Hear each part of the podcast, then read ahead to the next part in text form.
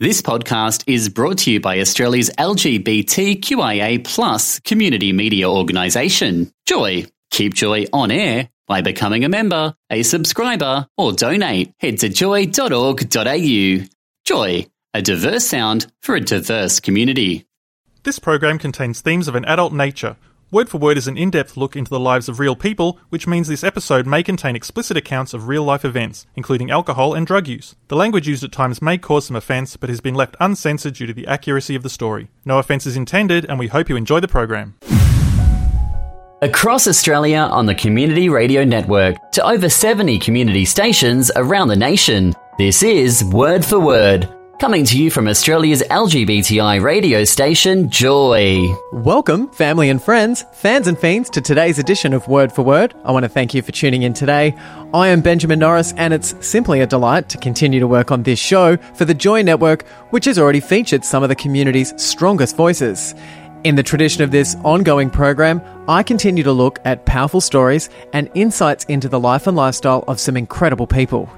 Each week, we will chat with those in and around our community who have inspired us, entertained us, but mostly they've made an impact on the queer community of Australia. Today's guest is one of them. This man was born in Melbourne, and while you may know him for his journalistic work as the editor of Star Observer, you might have also heard him on Joy 94.9 as he frequents the airwaves. But what you probably wouldn't know is that he's one of the hardest working gay men in the queer community space, always looking for fairness and diversity and balancing complex stories in his storytelling. What this man does well is use all of his knowledge and skill set to break down stereotypes and make news about our community easily understood and totally accessible.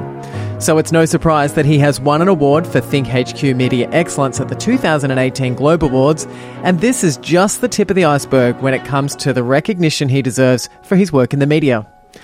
I'd like to welcome you, and I'd like to welcome Matthew Wade to Word for Word.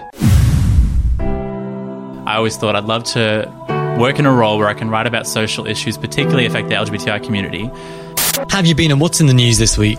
Um, there's a lot going on in the news this week, actually. What I'm most passionate about and what I'm most proud about working for the Star Observer, and as I have been for the last several years, is not only my own story, but that we can share other people's stories that don't necessarily get the same platform. A great diverse piece of content that's coming out of Star Observer, so you and the team are doing a fantastic job. You know what? Everyone needs to be talking about sex a lot more. You know, everyone has a lot of stigma and shame around it. And I'm like, if we talk about it more with our friends, our family, our peers, then people will be more educated about sex and not feel as weird about it. And the winner, ladies and gentlemen, is Matthew. You know what makes me laugh when I think of you? Wait, what? I always think of, you know, when you were looking on Twitter Yeah. and you saw Matthew Wade trending, and you were Ah, like, the, yeah, yeah. because you share the same name as Matthew Wade, the cricketer. Do you know what makes me laugh about that? Is you were like, alrighty, we need to make a viral video and throw a ball at me and I'll hit it. Oh, that was awful. Oh, my, my cringy little cr- attempt at uh, hitting the bat. Yeah, that was funny. My dad would be so ashamed. Uh, he's a big sports fan, and I know that, like, anytime we used to play, like, backyard cricket or whatever, I was terrible. And unfortunately, that was captured on video the, a few weeks ago with that. Like, I'm just, I have no hand eye coordination. Dad didn't get the sports star that he probably He lucked out. have. Yeah, he did. Completely.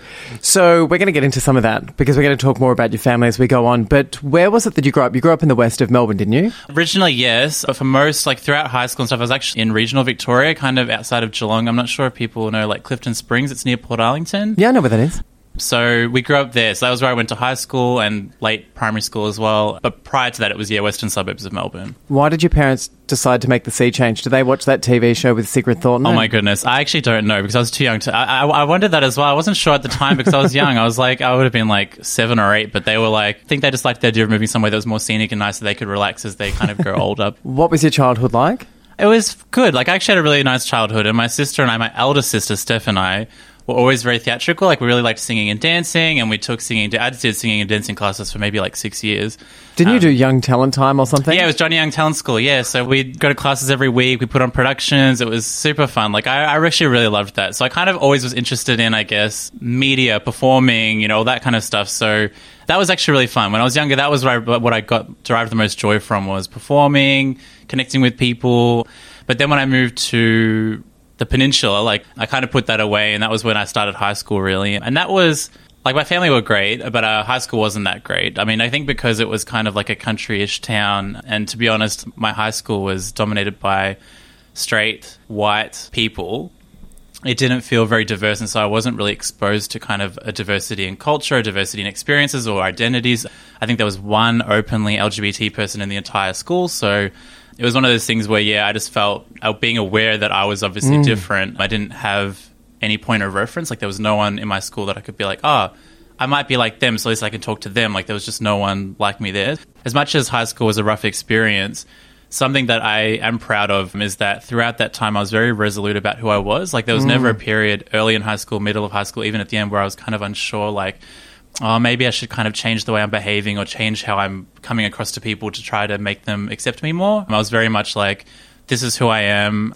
I feel I have these values. I feel strongly about this. And I did from a young age too. A lot of people kind of develop that as they move beyond high school, but I was really quite staunch in my opinion and my views and resolute about them, even though on a daily basis I'd get people calling me things or being generally negative towards me. So at school, you'd have people pulling you aside and calling you out on your sexuality? Yeah, different things. I remember it was probably like the first or second week of the first year of high school when I was in class, and I think that was when it, the idea that I potentially might be gay first was raised. And I still remember it so vividly because one of the girls was like, "Oh, asked me point blank, like, are you gay?" And at that point, I was still in the In year process- seven? In year seven, so I was still at Wow. the point of not even knowing exactly. I was kind of. I knew I was different, but I hadn't fully identified. I didn't have the language to necessarily know that that was what I was. I just knew that I was a mm. bit different. So at the time, I said no.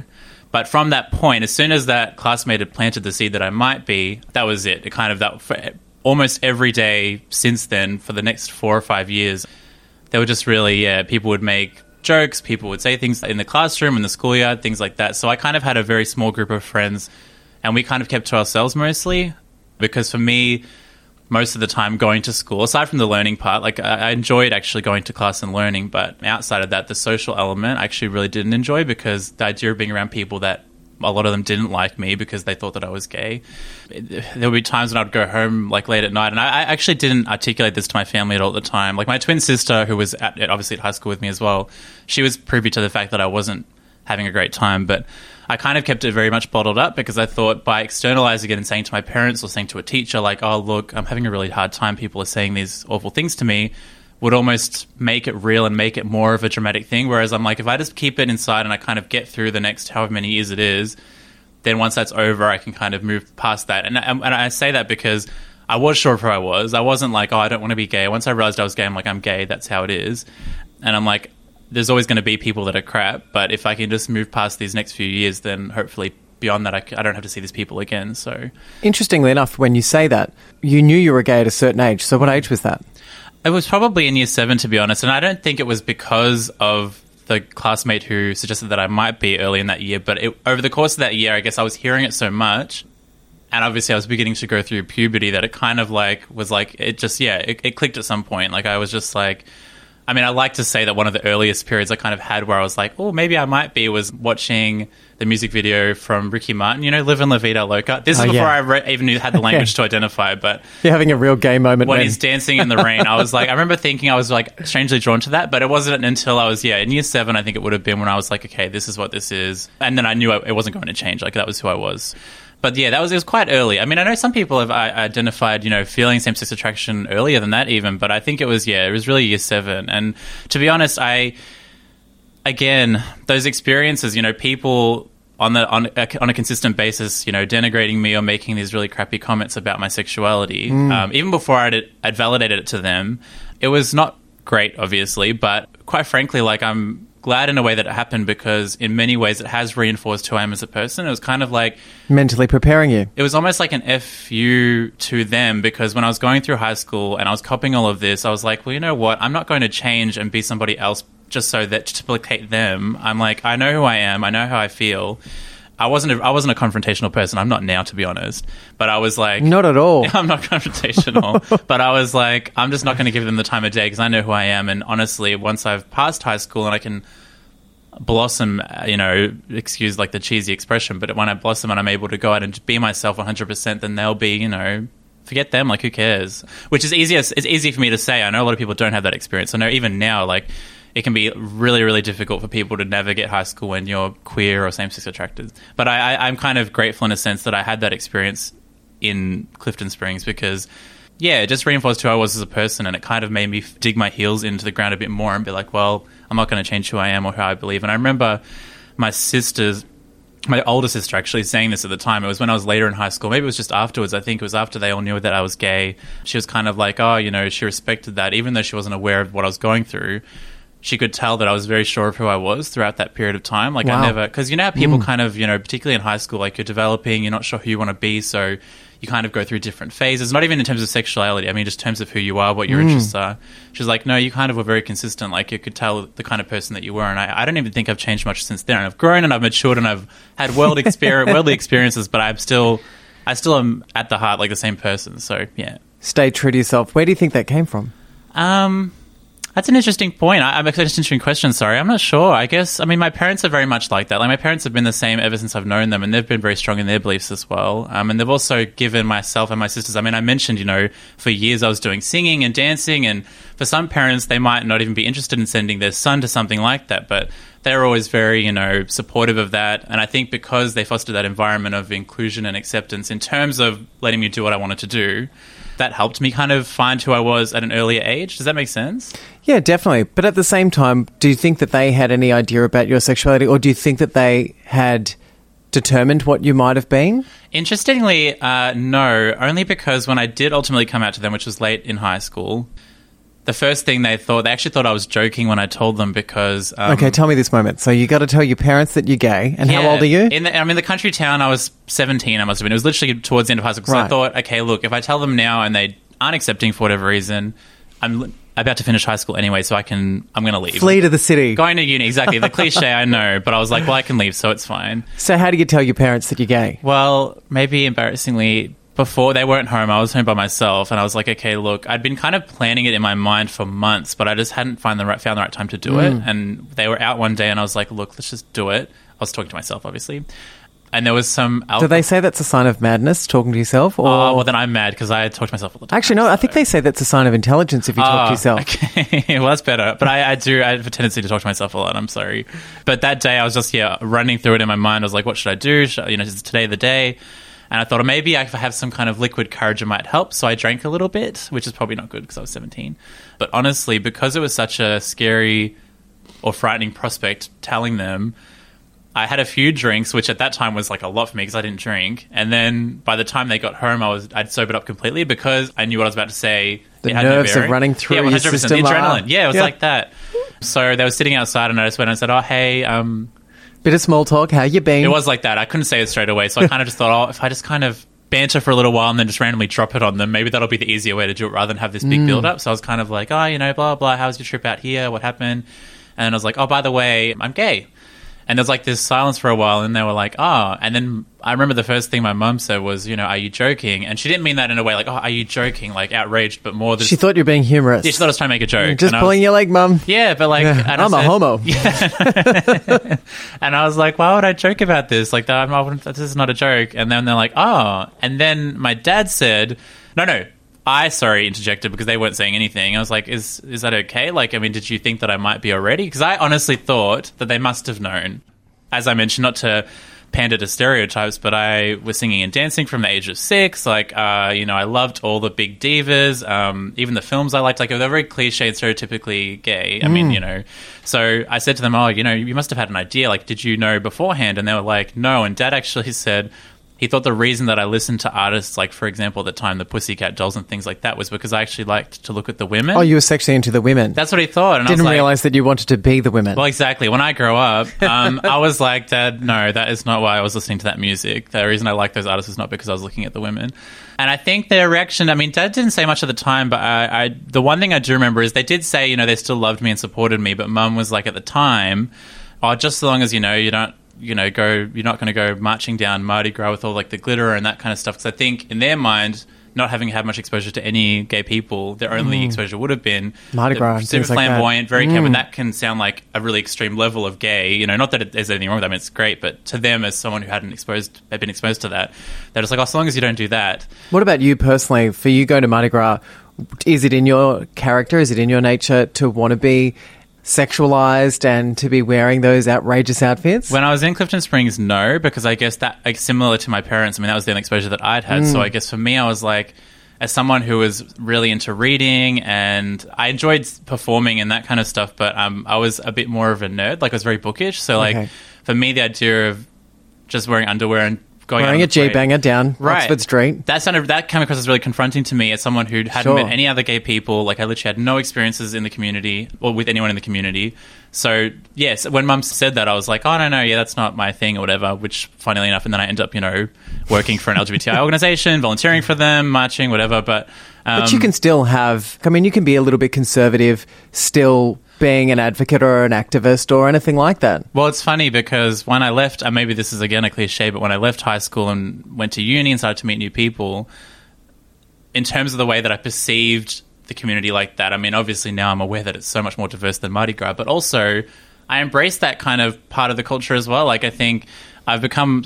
Uh, probably those first years of uni, I became so much more sex positive and so much more open to yeah, body positivity and just the community, the way they embrace kind of the way that that unashamedness. Whereas in high school, because I had no other exposure to gay people, like my only exposure was that. And when my, so when my mum said, "Oh, you know, just as long as you're not going to go in that," um, I agreed. But then, funnily enough, yeah, I kind of forced them to be cool with it because I then proceeded to you know do every LGBTI thing I could. And they actually, I, I didn't force them to be cool with it. They ultimately They, but they became positive. I mean, Yeah, parents, 100%. They've, they like a lot of the articles that you write, and Mm-hmm. they're very supportive in that way, which is kind of the support that you want. I mean, you don't necessarily need them to call you up and talk you through your homo lifestyle, you know? Well, it's funny you say that because I remember when I was going through. My, I mean, I'm still, of course, very sex positive now. But when I was after I'd had my first kind of sexual experiences, which I think my first real sexual experience was when I was 19, so it would have been it's that first year of university. I just developed this like intense sex positivity, and I was like, you know what? Everyone needs to be talking about sex a lot more. You know, everyone has a lot of stigma and shame around it, and I'm like, if we talk about it more with our friends, our family, our peers, then people will be more educated about sex and not feel as weird about it. So there's a period where, like, when I would go back to Clifton Springs to visit my parents, I was like, you know what? I'm just going to start talking to my parents, or my mum at least, about what I've been up to on the weekend when I've been going to the Peel and stuff like this. And it was a little bit awkward. Um, but in my mind, I thought, well, if I kind of ease, if I just, rather than ease her into it, I'm just like, oh, yeah, so I met this person on the weekend, this happened, whatever. but did you go into explicit details with your To an extent, yeah. I didn't like literally. I didn't go blow by blow, so to speak. But I was kind of like, oh, you know, I met up with this person. We hooked up. We went to- back to his place. Or we. There are times when I would even, you know, ex- describe, you know, hooking up with somebody, not in a bedroom, like maybe in a, a bathroom or something like that. Um, and I've spoken to my siblings as well about, you know, visiting sex on premises venues and things like this. Because in my mind, and I still feel the same way to an extent, but being open about sex, I think it just fosters such a uh, open-minded environment when it comes to sex. Like everyone just feels like it's a very private, behind closed doors thing. But in my mind, especially because we're part of this queer community, the more we talk about it with friends and peers and whomever, yeah, just the more stigma and shame that's taken out of it. And I also feel like in the gay community, there is a lot of stigma and shame around sexual promiscuity or people that have sex that are outside of monogamy. So I thought I, if I did that a little bit when I went to uni, I thought if I started to speak a bit more about them with them, that might also help my parents jump on board. Not that they weren't, but you know, just be more cool with me just talking more openly about being uh, gay. You don't Um, think that they ever were like, TMI, Matthew? I know there definitely were, but I just thought in my mind, like, well, early days, like if I keep doing it, maybe they'll be okay. But in saying that, like you mentioned, I mean, these days, you know, yeah, you're right. They they like all of my articles. They like to see our magazine in print, and they're super super supportive. So like, I, and they have been the whole time. But I know there was a couple of early little moments where I was like, oh, this is a bit awkward. But no, we're very very good.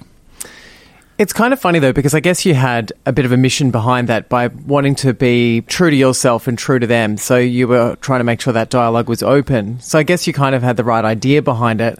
But I reckon if I said, if I rang my mum and I was like, I've had unprotected sex on the weekend, my mum would be like, she would come around and she'd be like, uh, number one, why did you do that? Number two, why did you feel the need to tell me that, you know? Well, it's interesting because uh, given I have this platform with the Star Observer, I've written previously about some of my experiences um, around sex um, and some of the darker experiences as well. Like, I wrote an opinion piece maybe a year and a half ago about my experience at a sex on premises venue uh, and sexual assault. Were you assaulted? Yeah, so it was uh, it was not at that time. It was maybe like a year beforehand, but the dialogue around sexual assault in the queer community was really invisible. So I thought, oh, I really want to write something about this, and the only way for people to really connect with it is if I can share my own experience. And so I was talking about how I mean there was a period where I frequented those venues quite a lot. So Would you, would you say that you were addicted to going to those sorts of venues? I wasn't addicted, but I just wasn't an app user. So like, whereas a lot of my peers and friends would be on Grindr and using that kind of stuff, the idea, f- funnily enough, of using those to meet other men was really confronting to me because the idea of going to some stranger's house and who knows what. Yeah, yuck, I don't want that. Yeah, I just didn't feel. I'm going to go down Treat Station and have sex in the toilets. But that's why it's funny, yeah. Like for me, like when I was younger, yeah, the idea of going to beats or sex on premises venues was more appealing because I thought, well, I can go there, and if I'm not interested in doing anything with anyone, I don't have to. Whereas if I organize something on an app and I go over there, I've, I've You'll feel a way, obliged. I, I feel obligated. Like, okay, Yeah. we've come this far, we have to do something. But yeah, I just wrote about an experience. And it's one of quite a few, to be honest. But in particular, where I, yeah, I went to a sex and premises venue, and one of the people that I met up with was instigating sex with me. And initially, I was like, "Yep, let's do it." Um, and then when it started and it wasn't pleasant at all, actually, it was painful. I said to stop, and the person didn't. Um, and it, lasted for a, quite a while. And I was, I mean, at the time, I was actually angry. I wasn't even upset. I was just really angry because that was one in a long line of experiences that I had witnessed or encountered firsthand at places like that where consent is just thrown out of the window. Like, I feel like at clubs as well, but in sex on premises venues, a lot of men feel like it's fair game to do whatever they want because they're like, oh, you're here obviously to have sex. I'm going to do whatever I want to do. That's terrifying. It's terrifying, but it's also, I think earlier on when I was visiting those venues, yeah, I would just be so timid that I wouldn't say anything. Like if someone, if hands were, straight hands were move, roaming around or doing things that I didn't want them to do, I would either try to awkwardly move away or just not say anything because I wasn't sure how to respond. But then as I kind of became more sure of, you know, what was going on, I got really incensed. And I remember there was a period, I mean, probably the last stint that I was more regularly visiting where I would call people out. And I know that that's not the protocol in venues like that. Like people just the the etiquette is to just kind of be quiet. Like it's a quiet space. You just do your thing. You're not supposed to really be loud. But I was just sick of seeing it because there'd be people, not even myself, people around me who were getting harassed by other people who wanted to do something with them, and they were, the other party was clearly not interested. And I would just call them out and say that person's it. Like, what are you doing? Like the person said no. off. And same with myself. Like I'd say the same thing, and it, they would either get you know a bit angry and say make some remark or walk off. But it was one of those things where I'm like, if people aren't getting called out on that, then they're just going to think it's okay. And I think that is a really toxic attitude to have in environments like that. So yes, it's having the platform that I do with Star Observer. It means that my family in a way are forced to find out about some of these things. And I remember after writing that article, my sister called me because she was upset, I guess, because I'd written this article and she didn't know about that because I hadn't. I hadn't communicated that to I'm upset really. listening to this story for you. Yeah, it was. I I think mean- it's human nature. Whether I mean, it- it's when someone cares for you and they hear about someone being sexually assaulted like mm. that, it's terrifying. You know, and it's Yeah. and immediately you start to worry. I mean, for me, my concern is yes, you went through that, and I know you're a strong person, but what does sexually being assaulted in a sex on premise mm. venue do to you long term? Yeah, it's interesting. Uh, uh, It's been a, a progression, really, because as I mentioned earlier on, I just didn't know how to navigate that. I remember the first time I ever went to a sex on premises venue, it was actually with a friend. And we were sitting in one of the rooms, not even doing anything. Um, and another guy came along and started touching me, and I had no interest in him whatsoever. But I just didn't know what to do, so I just didn't say anything. Um, and over the course of however many months after that, it was similar. Like, I mean, I'd see there were times when even like, I, I mean, this just seems ridiculous. Like, if this happened in a public space, people would be outraged. Like, you don't do that. But because in that kind of venue, people think it's permissible. So, like, if I'm walking down one of the corridors in the room, you know, a guy would uh, grab my arm to try to guide me into a room, and I would literally forcibly move my arm away, but he wouldn't let go. And there was one guy I remember that actually tried and actually dragged me halfway into the room, and I was I kept saying no, and then I had to walk away, but it, it- he didn't get me all the way in there. But it was one of those things where if that happened anywhere else, people would be like, "You just don't do that. Like that's assault." But is, then is the culture of sex on premise venues changing? Like, I mean, is, do you think that sort of stuff is still happening in there? Well, I know that um, recently, and maybe I'm saying recently, maybe it was like a year ago, but because of things like assault happening in those venues, um, they've introduced photo ID. So, like now, when you go to them, you have to get your ID scanned, which kind of removes the anonymity of it. Um, which I think probably lent itself in some way to people getting away with things like this because they thought, well, I can go in here and act like a fool. do whatever I want to do and then leave. No one's going to know who I am. It's done. I haven't actually been since they introduced those rules, but I would be curious to know if it has changed the culture at all. I think the culture would still be relatively the same because I don't think that th- kind of thing changes overnight. But if it deters some people from acting in a certain way, I mean that's that's something. But yeah, I just speaking about that kind of stuff, whether it's to the Star Observer's audience, whether it's to my family, whether it's to my friends, and I've had many conversations about sexual assault in the queer community to my friends. Um, I think it's so important because if no one's talking about it, then nothing's being done about it. People aren't being privy to it, and uh, the culture will never change. That's why I think talking about sex more broadly is really important because it just opens people's minds and actually makes it okay for other people to talk about sex um, and take away some of that. Uh, that cloak of invisibility that's often shrouded that it's often shrouded in. Well, I have to commend you. I mean, at the same time, that's a horrific incident. I think you using your stories in your work Mm. is incredibly brave, and you are sharing quite a lot. I mean, how much of your own personal stories is there a limit to what you will use in the work that you do? Um. Oh yeah. There's there are things that I've experienced in the community that like I've never written about, and it's not because um I'm I don't necessarily want to, but it's it's because I don't feel that they necessarily serve a higher purpose. For that sexual assault one, it really was because you you wanted know- to make a difference. But yeah, but also because that topic, even now, to be honest, like it's so rarely written about, it's so rarely spoken about, and it's still so prevalent. Like, I mean, if I even at, at Beats, at Sex on Premises venues, and the thing is, when I posted that article, ninety percent of the people that commented on it, so our readers or people in the general public that saw it, had quite nasty comments to make about it. Like they said things like, "Oh, well, if you're going to this, like, what do you expect?" And or they said, you know, you should be flattered. You know, someone wants to Well, that's disgusting. Well, you know what I mean? Like people were saying all this kind of stuff, and I was just thinking, oh my goodness, this is the reason why I wrote it because I know there's so much misconception around these kind of spaces and what's allowed in them that even if this story, even if one person read that story and was like, oh, yeah, I've never really thought about that when I've gone to that space, like how people can be like this, and that might change their behavior there. I mean, that's worth it for me because I just really think that the more people talk about it, the more change that will happen. I think when people don't or they're not educated on something, sometimes they can act badly. And I mm. think if culturally they don't actually have a really good experience or know what sex should be like, maybe for some people that's what they think gay sex is. You know, being able to share your stories and being able to say, no, that's wrong, I think does allow people to have more information out there to know, you know what, sex is consent between two people and that's the line. Well, you're right because, and it's a broader structural thing. It's actually such a good point because, you know, in school, people are not taught. I mean, they're not taught about gay sex. I mean, No. they're taught about reproductive sex between a man and a woman. And so, yeah, you're right. Young LGBT people, gay, I'll talk about gay people in particular, aren't equipped with the knowledge of how to navigate relationships and sex in a respectful and consensual way. So, a lot of people, including myself, their first experience of navigating that was probably at a gay club. Like my first time I went to a gay club was it would have been the Peel, and it was in my first year of uni. And I actually remember that because it was a good night. But I still do even remember now that like I hooked up with a few different people, like as in we kissed, like we didn't do anything beyond that. You slut. I know. Oh god, I'm slut just- shaming you now. Anyway, keep going. that that night in particular, I remember I went into the bathrooms with one of the gentlemen that I'd met, and we were kissing and kind of touching each other. It didn't go beyond that, but he wanted it to go further than that. And I remember when I said, "Oh, I don't want to," because he wanted to basically have anal sex, and I said, "I don't want to do that." And I could tell that he was annoyed, like as though, "Why are you coming in here if that's not what you're here to do?"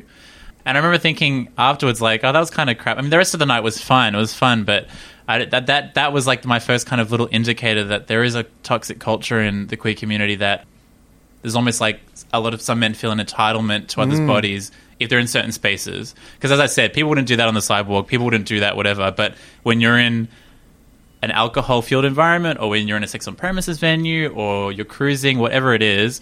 People feel like all those rules fly out the window, and I'm like, no, they don't. Like someone's body is still theirs, and they still should be, you know, entitled to. It's right across the board that people need to start looking at sex Ah. and be like, it's consensual, but it needs to be enjoyable. And that needs to be re looked at every moment of that sexual experience. I agree. And the conversation around the kind of Me Too and Time's Up movements have been really important in terms of looking at power dynamics and sexual assault among mostly men and women. Mm. But I'm hoping that in a way it can kind of also draw a light onto yeah how that how that manifests in queer spaces because it does like it 100% does but there just aren't very many examples of it put out in public platforms like the media Quite often, we find ourselves in situations that are quite damaging and we don't actually recognize it and then seek help. I mean, in these mm. situations that we're talking about for you, what is your way of being able to self care and be able to work through maybe having allowed yourself to be in these situations, but then also being able to deal with it and move on? Well, interestingly, at the time, like during the period where I was probably going to venues like uh, sex premises venues and things like this, I think part of the way that I probably dealt with it, which wasn't the best, was if I had an experience like that there, that wasn't great. I thought, well, I'll go again next week and I'll have a good experience, and that'll make me feel better about it. Like I guess if I had have left it on that bad experience, then I would have felt bad about myself. I've been like, well, why did I put myself? Why did I go there? Why did I do that? Whereas if I went again and had a positive experience, I'm like, oh, this is why, because like uh, it's it can be fun. Like it's fun to meet someone and have a good time. But I think there is a sign of strength and rationalization that I think that you were trying to combat with. Hmm. And then I think at the same time it could be stupidity because I mean you could be leading yourself back into it. But what I do like about that overall is a sense of you've actually tried to put a stop to it in a way within the means of who you are, and that is that you're a journalist and you're a writer, and you've been able to share that story to, to shine a light on it. Yeah, and that's what I hope we can do. I mean, not to at the risk of sounding like a, a pageant answer. I mean, I, I really what I'm most passionate about and what I'm most proud about working for the Star Observer, and as I have been for the last several years, is the fact that not only my own story, but that we can share other people's stories that don't necessarily get the same platform. And in my mind, honestly, like anyone that reads it and has a new perspective about a particular issue or experience or person, even that's it's worth it for me. I love that. Like whenever I, we get messages or comments from people that say, "Oh." thanks for putting this up there. Like I never see anything like this, or it's great to read something that we don't get to read normally. Like I, that, yeah, that for me is that's the benefit. That's that's what makes it worthwhile. Well, what impact would you say that your sexuality had from you being a child to being an adult? And the reason why I ask that question is I often feel like people might be on a path hmm. and then a sexuality can almost throw you off course, but also take you in a different direction. In what ways do you think your sexuality impacted who you've become today? One hundred percent, it impacted the way I've, who I've become today. I mean, the thing is, when I realized that I was gay in high school and I was moving through that, I was like, okay, I love the media and I also love to write. So I was, I, I read a lot, but I also enjoyed writing. And I was like, how can I marry that? So I thought, well, journalism or the media might be a good way to go. And because I was very much becoming aware of my same sex identity, I was like, oh, it'd be really cool if I could marry writing or mm. media with the community. And so, honestly, from high school, I always thought I'd love to work in a role where I can write about social issues, particularly affecting LGBTI community. And so, after high school and in uni, I tried as much as I could to do that. I mean, in uni, I was freelancing and try to trying to get published. I got some stuff published in like the Age and different places about LGBTI related things, also family and domestic violence as well, because I, I was very uh, passionate about that as well. But yeah, my sexuality informed that completely. I mean, I, as soon as I realized I wanted to be in the media and journalism, I thought, well, if I can ultimately get somewhere where I'm able to not only write and be in the media, but write about stuff that's really important to me, like LGBTI issues, then that's all I can ask for. And what age did you work out that you wanted to be like a journalist? You know what? I think it was probably mid high school because I liked I liked writing at this from the start. I always mm. enjoyed writing, but maybe middle of the way through, I was like, well, how can I write and do that for a living? And I thought, well, maybe the media and journalism might be a good way to do it because journalism is quite diverse. I mean, you can be a news reporter, you can be a feature writer, you can do mm. whatever. And I thought, well, that might be fun because then I get to write about important stories and potentially write for a newspaper or a broadcast or whatever it may be. And so then from that point on, I was like, okay, I'm pretty sure I want to do that. So then I, that informed my choices going forward, like the classes that I took and all this kind of stuff. So yeah, probably from about mid high school, I realized I wanted to get into journalism. And then over those years, I then kind of thought, well, if I can get somewhere that I can, am able to do LGBTI stuff as well, then that's perfect. What do you think makes a good journalist? That's a good question. I think passion for telling stories that aren't being told elsewhere is one thing because these days, especially in the digital age where we've got the internet and social media, most news publications are reporting about the same stuff 80% of the time. But if you're able to provide something different and I guess report to your audience something that they're not already privy to or savvy to, like whether it's a different angle on a story or a new story altogether, mm-hmm. I think that's really important. Like a passion or a keen eye for like things that aren't being told in the public space an ability to write is, ob- is the obvious one. But I think that to me, that's the main thing because if we're all just kind of following trends and writing about what's popular and what everyone else is writing about, I mean, that's great. But if you're not passionate or aren't driven to exposing things that aren't being spoken about, um, then what's the point? Yeah, I think some people can have a lot of opinions, but they're not written well. And I think there's a combination and then a culmination of how a good journalist works. And for you, you like to research because of what you do it. You like to speak to people and you like to find the truth and then can write it. which I think is you know such a big talent. That's my favorite. That's honestly the, one of the, my, the best parts about my role and what it has been for the last several years is that, you know, meeting with people in the community, even if I've never met them before, and similar to what you're doing right now, speaking to people and finding out about their story Mm. for me is just so rewarding because I'm learning something from it and it's actually helping me as well. But I'm able to share that story, that issue, that To others, yeah. with others. Like, and it's amazing. And I don't even mean speaking to specific people, but even if it's writing about stories that people aren't writing about or that people aren't even reading, it's just really nice to be able to share that with the world. I really like that. And I know the Star Observer, compared to big mainstream press, has a relatively smaller platform. Mm. But I'm like, even if it's speaking directly to our community in particular and they're getting to read about something that they're not able to otherwise, I think that's really, yeah, I love that. That's my favorite part about it. What advice would you give to Matthew if Matthew at the age of 12 was to be able to walk into the studio right now? Oh, goodness. Hey, young Matthew, how you going? how you going? Big things are going to happen for you. Yeah. I guess I would just reaffirm that it's good that 12 year old Matthew sticks to his guns because that really was the period when I was coming into my own in terms of realizing that I was gay and starting high school. I guess I'd probably tell him not to take what people say on a daily basis as too much to heart. Like I know at night times, like it was quite difficult for me. Like I would retreat into my own world. I'd say, don't be afraid to be loud and outspoken and tell people how you feel. Don't you don't need to keep it kind of bottled up to as as a coping mechanism. Yeah, I guess I would have just said, you know, stick to guns as I did, but you know, also feel free to be open and loud and be yourself because the people that torment or abuse you, you're never going to hear from them again. Like literally, as soon as high school finished, I've not seen any of them. So yeah. What would good? you say if you saw any of those people today? Like if right now, instead of Matthew at 12 walks in here, Yeah. but say bully number one Yeah, walks yeah. in here, or that girl that came in, what would you say to that girl in year seven that Yeah. Called you out about your sexuality hmm. before you were ready? What would you say to her?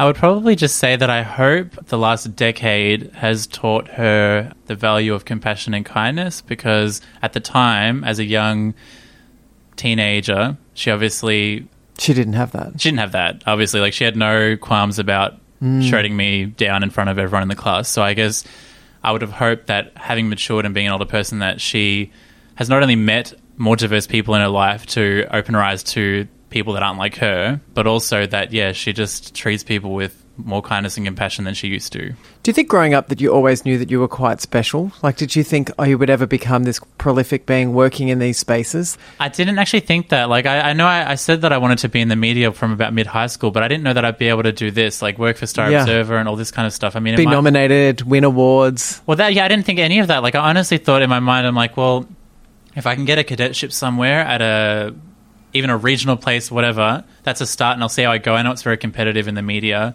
but I'll try my best. I'll put my best foot forward and try what I can. Um, and I really did. When I got into uni, I hit the ground running and tried to get as much things published as I could. I tried to meet people that I knew were in these spaces so that I was, you know, connected to them. But I, I didn't perceive that at all. So the day that I got the call to say that I was I I was hired as the Victorian journalist for Star Observer was amazing. Like I was over the moon. I was like, how incredible is this that a this is my first job in journalism and the media, like my first proper full job in media, but also it's with Star Observer. Like it's literally with this 39 year strong LGBTI publication. I just I was so grateful and over the moon and happy and and it's only been better since then. I mean, the thing is, before Star Observer, I'd volunteered already in spaces like Melbourne Queer Film Festival and Midsummer and stuff. But in terms of actually being able to work and do it for a living, I mean, I could, yeah, I couldn't have foreseen that at all. And you'd also done like Channel 31 with Yeah, that's right, Bent TV. Bent yeah. TV.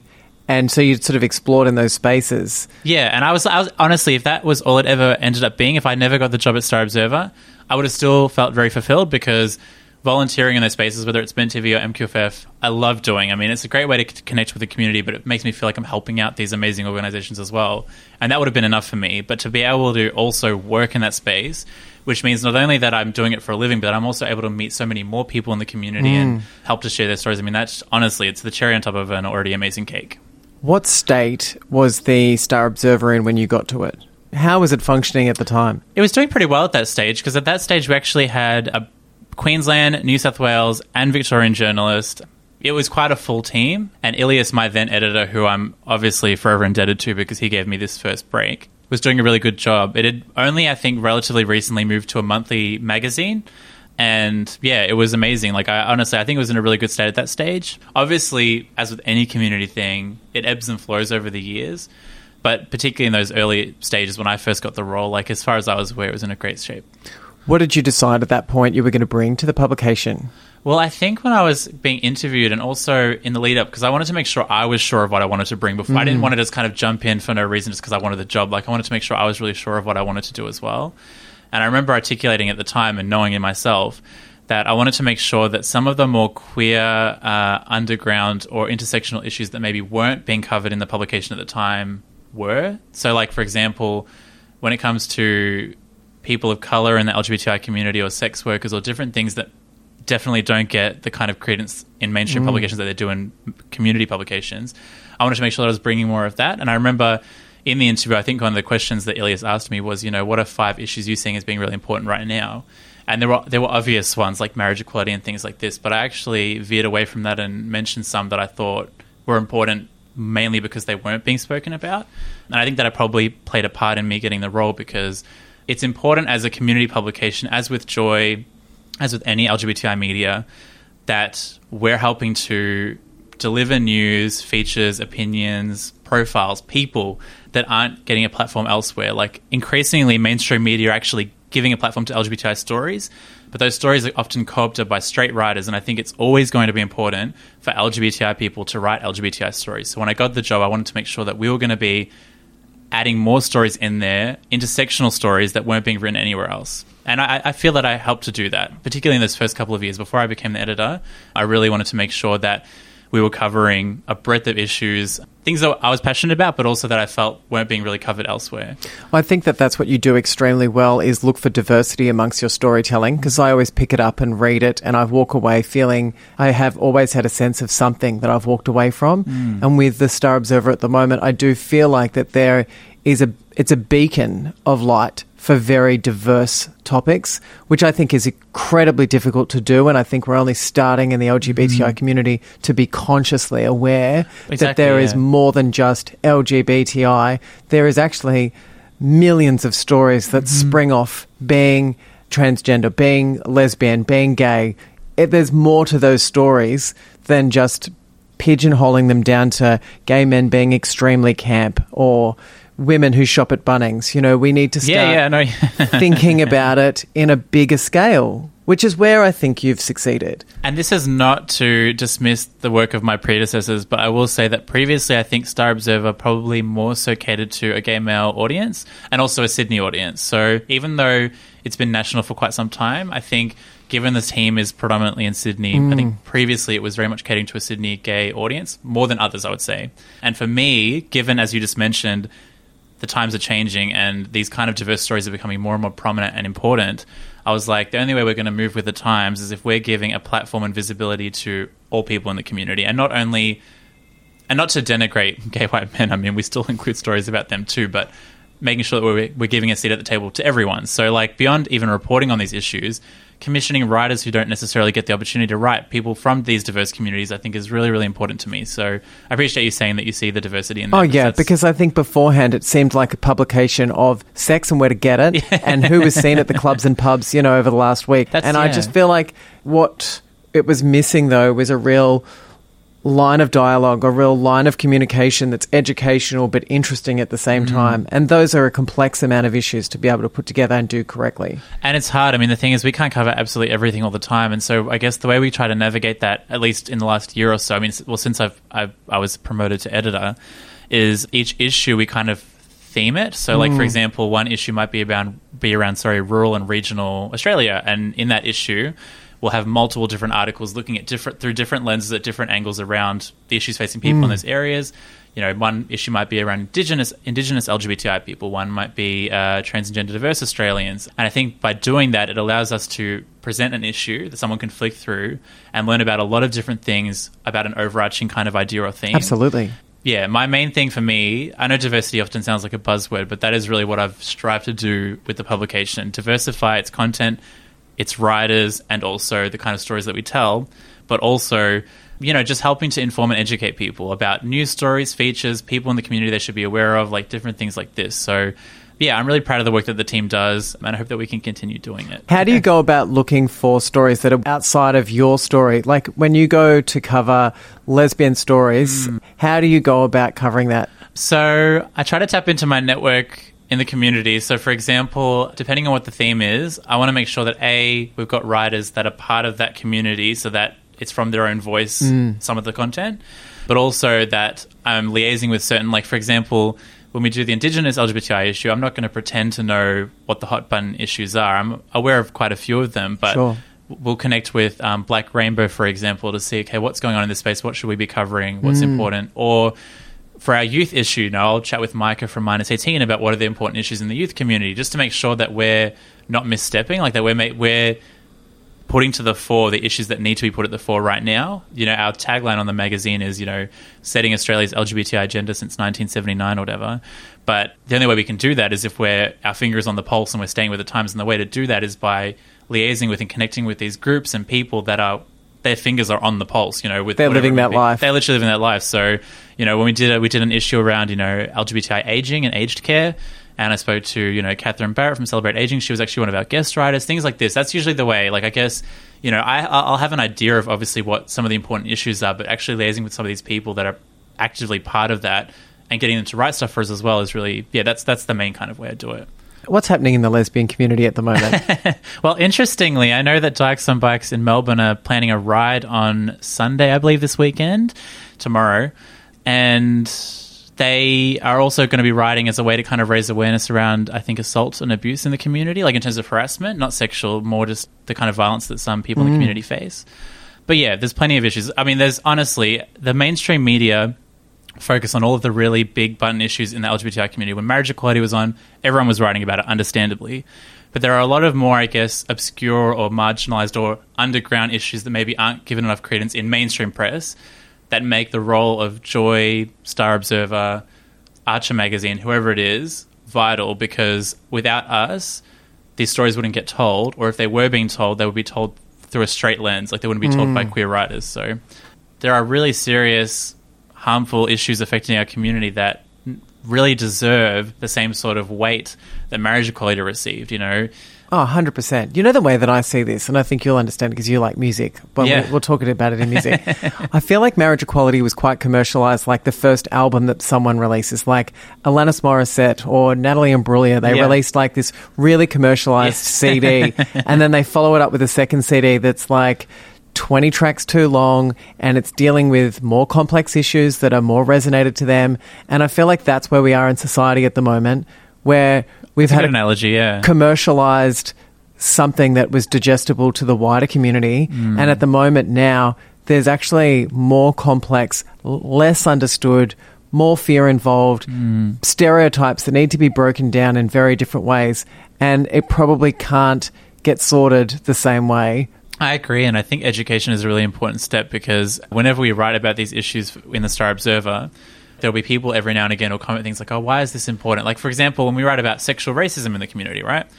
Which There is a huge problem. a big problem, widespread, Oh not even just in. Australia, everywhere, right? So Yeah. like people, and it still happens today. Like people of color have literally first-hand experience of experiencing sexual racism on dating apps, all that kind of stuff.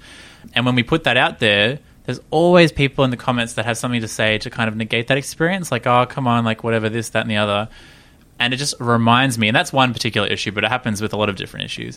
It's just a really stark reminder of how, I guess, important it is to educate people in the community about these issues. Because if we want them to mobilize and be really passionate about fighting for them, they're not going to do that if they don't actually understand what the problem is. So, mm. like, the media obviously plays a big part in that, but I'm hoping that through these issues that we publish or through the stories we write online, like I said earlier, I know it sounds kind of trite, but even if it's like those few people that read it and think, "Oh, I never even thought about the issue that way before," like if they actually look at it and be like, "Oh, this this actually this is important," that's amazing. Like that's all we can ask for. We report the news and report the issues as a way to inform the community, but if it's educating them in the process, I mean, that's amazing. That's hands down what you're supposed to be doing. Exactly. Yeah. I'm already starting to see that though, because I can't even tell you the amount of people that I knew that used to say, "Oh, it's totally okay for me on my dating app to mm. write no Asians, no femmes, no bottoms, no Yeah. tops, or whatever," Yeah. and it's so weird. But that was a that was a norm. But I'm starting to hear that language being broken down, and that must be coming from more people saying, "Hang on a sec." marriage wasn't the debate last year; it was equality, Hmm. and equality needs to be fought in every way For everyone, yeah. and that's where we're entering into the debate about political correctness. Uh, My humor had always been so politically incorrect, Yeah. but then someone said to me, "How hard is it to be kind?" And then I really struggled with humor. Like I used to think I was really funny, and a lot of my humor would be calling people out on things or being quite outrageous.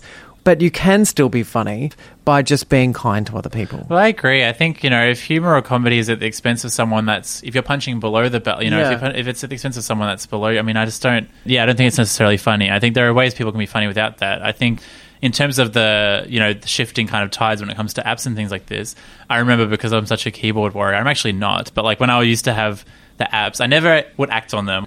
Whenever I saw someone's profile that said something like, you know, straight acting only, masc for masc, this kind of stuff, I'd always message. Like I don't know why. Like I would write something like I don't know if anyone ever tells you this. So I, in my mind, I'm like I need to say something because like I need Call them to out. understand. Yeah. So I did. It never went anywhere. Like I'd always write something that either block me or say something crappy back. Like they would never engage with me. And fair enough. Who am I? They don't even know who I am. But still, I mean, that's opening up. That's being brave. That's being able to say I was behind my phone. I don't know. I just was like because I, you I could still do that. Your face is there, or your torso. No, my, my, my face. I was not a torso person. It was my face. But I was just like, these people don't understand the impact they're having on the broader community. Like for me, for, it's not even about young people. It's not even about people just entering the community. For anyone, if they have any hang-ups about the way they look, those are 100% going to be reinforced by looking on an app because there's a particular body type, a particular ethnicity, a particular kind of person that's valued above all others on those kind of spaces. And it's a shame because if there's a person of color, someone that's not able bodied, someone that maybe doesn't fit this kind of gym bodied physique, it's like How do they feel? yeah, they scroll through and they just see no one that looks like them, and people, the people that are lusted after, are people that don't look like them. So it just makes someone feel crap. I think sexual preference is one thing. Like if someone's attracted to a particular body type or a particular look or a particular whatever, that's one thing. But when someone goes a step further and states on their profile something which you know is clearly like you know at the expense of another minority, like no Asians, no femmes, whatever it may be, that's when you're actually actively discriminating against someone. If let's say hypothetically, uh, your personal preference is you prefer someone that has muscle, someone that has a deep voice, whatever, fine. Actively pursue that on those apps. But if you're going to output on your profile, no femmes, no whatever, straight acting only, straight whatever, that's when you're actually actively discriminating and people on that app are going to see that and feel bad about themselves. I think that's where it toes the line. When it comes to race, again, if a white person, for example, is only sexually attracted to a person of color, I think the way when it veers into sexual racism is when it's a preference that's fetishized. So, for example, if mm. the reason that person is attracted to a particular race is because they associate that race with A, B, C, D stereotypes or whatever, that's when it's like fetishizing that race, and that's when it veers into sexual racism.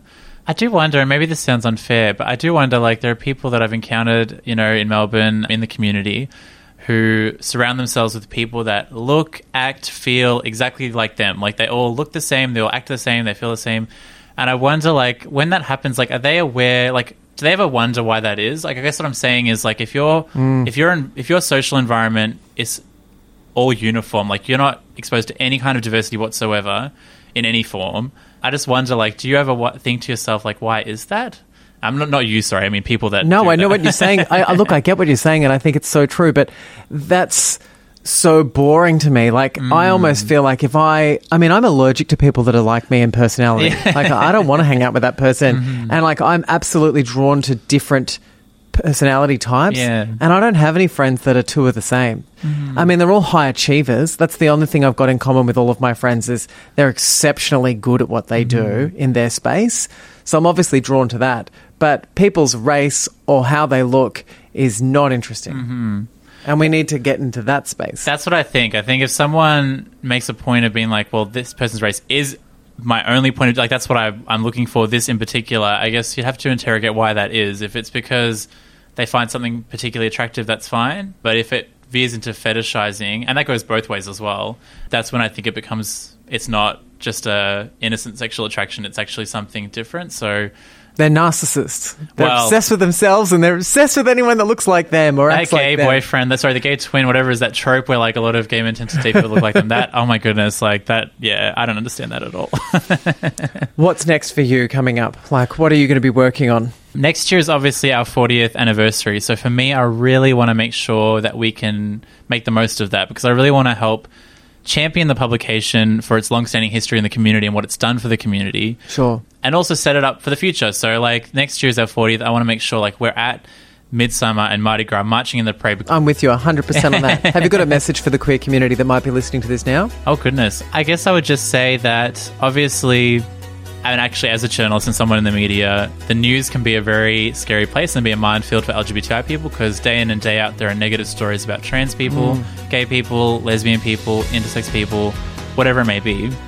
So I would say to make sure that your support network and the people you surround yourself with in life, whether they're friends, chosen family, or actual family, are there with you as a support base because your mental health is really important. So if you're being surrounded by all this really neg- a lot of negativity, whether it's from Scott Morrison or whoever it may be, Lyle Shelton, make sure you've got people in your life that can really boost you up because in those periods where you're feeling down, and I've experienced it as well, what really brings it around is when you've got those people that you can really lean on and trust for you to like to uplift you in those moments. So even though marriage equality is over, you know, we're far from equal. So I'll just say as the fight continues, lend your voice where you can, but if you're ever feeling down because of the state of the news and what's happening in the world, particularly in relation to LGBTI people, you know, lean on and build that support network because that's that's vital. Well, Matthew Wade from the Star Observer, thank you so much for being able to join us on Word for Word. Thank you. Word for Word is presented and produced by Ben Norris from Australia's LGBTI radio station Joy. Word for Word is distributed nationally to over 70 radio stations across the Community Radio Network. Thanks for listening to another Joy podcast brought to you by Australia's LGBTQIA plus community media organisation, Joy. Help us keep Joy on air. Head to joy.org.au. Joy, a diverse sound for a diverse community.